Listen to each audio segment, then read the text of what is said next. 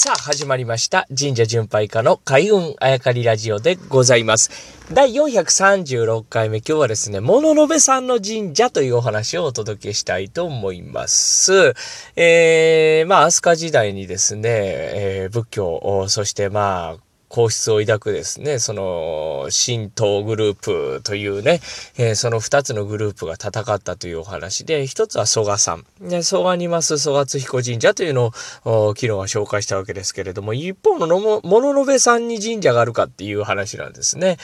これ、物の部神社っていうのももちろんあるんですよ。で、まあね、まあもちろん物の部さん一人じゃないですから、一族ですから、いろんなところに行って、まあ拠点をね、えー作って、そこから勢力をという感じで、全国に物の部神社ってというのはあるんですけれども、物の部さんが作っ、物の部さんがお祭りをしていた神社で、まあ一番大きいんじゃないかというのは、あ今は奈良の天理市というところに鎮座している磯の神神宮なんですね。そうです。神宮号を有してるんですね。まあ、神宮というと、伊勢神宮が、まあ、一番ですけれどもね、伊勢というのは、まあ、他に神宮があるから、あ間違えへんように、伊勢と言って、伊勢神宮と言ってるんですと。で、その一番最初に神宮をつけていいよと言われたらどこなのかっていうの、これ書かれてる書物によって違うんです。え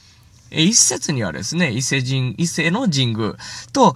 鹿島神宮、香取神宮、これが一番最初やったんじゃないかというのが一つ。で、もう一つはですね、いやいや、伊勢神宮と磯の神神宮が一番最初やったんじゃないかというお話もあるんですね。というぐらい、磯の神神宮はですね、えー、大きいお社、そして由緒、まあ由緒というかもう相当古いというね、えー、神宮なんじゃないかと。ここが物部さんがお祭りをした神社。ということは、物部一族というのはですね、相当権力を握っていたというか、権力の中心にいたというのが、こっから読み解けるということなんですね。で、この磯の神神宮はどういう神社かというとですね、普通御霊の剣という、う剣がありまして、これは、えー、まあ、鹿島香取の神様がですね、あのーその、東国をせ平定するときに使った剣やという。その使い終わ、使った剣を使い終わった後にですね、まあ、あのー真ん中に返すわけですね。その真ん中に返した剣が代々皇室に、えー引き継がれていって、まあ、とある時から、あこの普通御霊の剣をですね、磯の神神宮で、えーお祭りするようになったと言われていると。で、これが、あのー普通、御霊がですね、いろんなところに行ったりとかするという説もあって、いろんなところで祀られてるという説もあんねんけど、まあ、一番はこの磯の神神宮にお祭りしたという流れがあると。で、ここはですね、代々こう、代々というかまあ、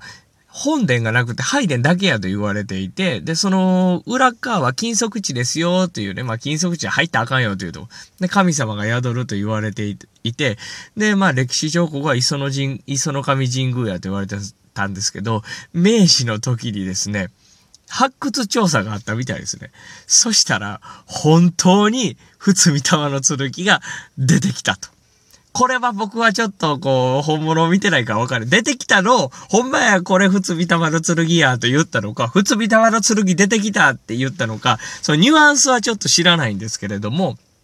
どちらにせよですよ。まあ、宿ってるものが大事であって、古い剣が出てきた。やっぱりここはまあ、言われ上そういったところなんだなっていうのは証明されたと思って間違いはないと思うんですね。そういった神宮でございます。まあ、その伊勢神宮と一番最初にあったん、名乗った神宮を名乗れたというぐらいですね、由緒正しい。まあ、その皇室に伝わっていた剣を預かって、で、祀ることが許された一族やということなんですね。これは相当権力が強かったなと思うわけでございます。片や蘇我さんですね。昨日の話ですけど。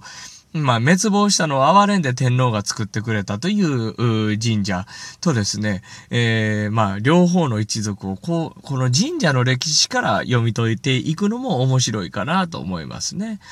だとすると、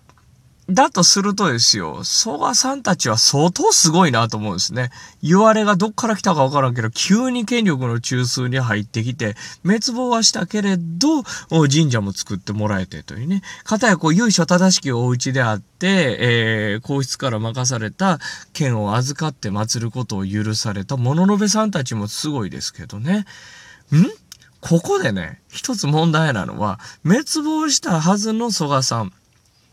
が広めたかった仏教の方が結局広がるんですよね。物の部さんは堅くなにこう仏教に反対してたんですけど、神宮も有していたんだけど、結果仏教が広がるというね。だから歴史は誰によって、歴史の教科書は誰によって書かれたのかっていうのも、この辺が謎が深まるところでございます。ということで今日は物の部さんの神社、磯の神神宮のお話を、えー、させていただきました。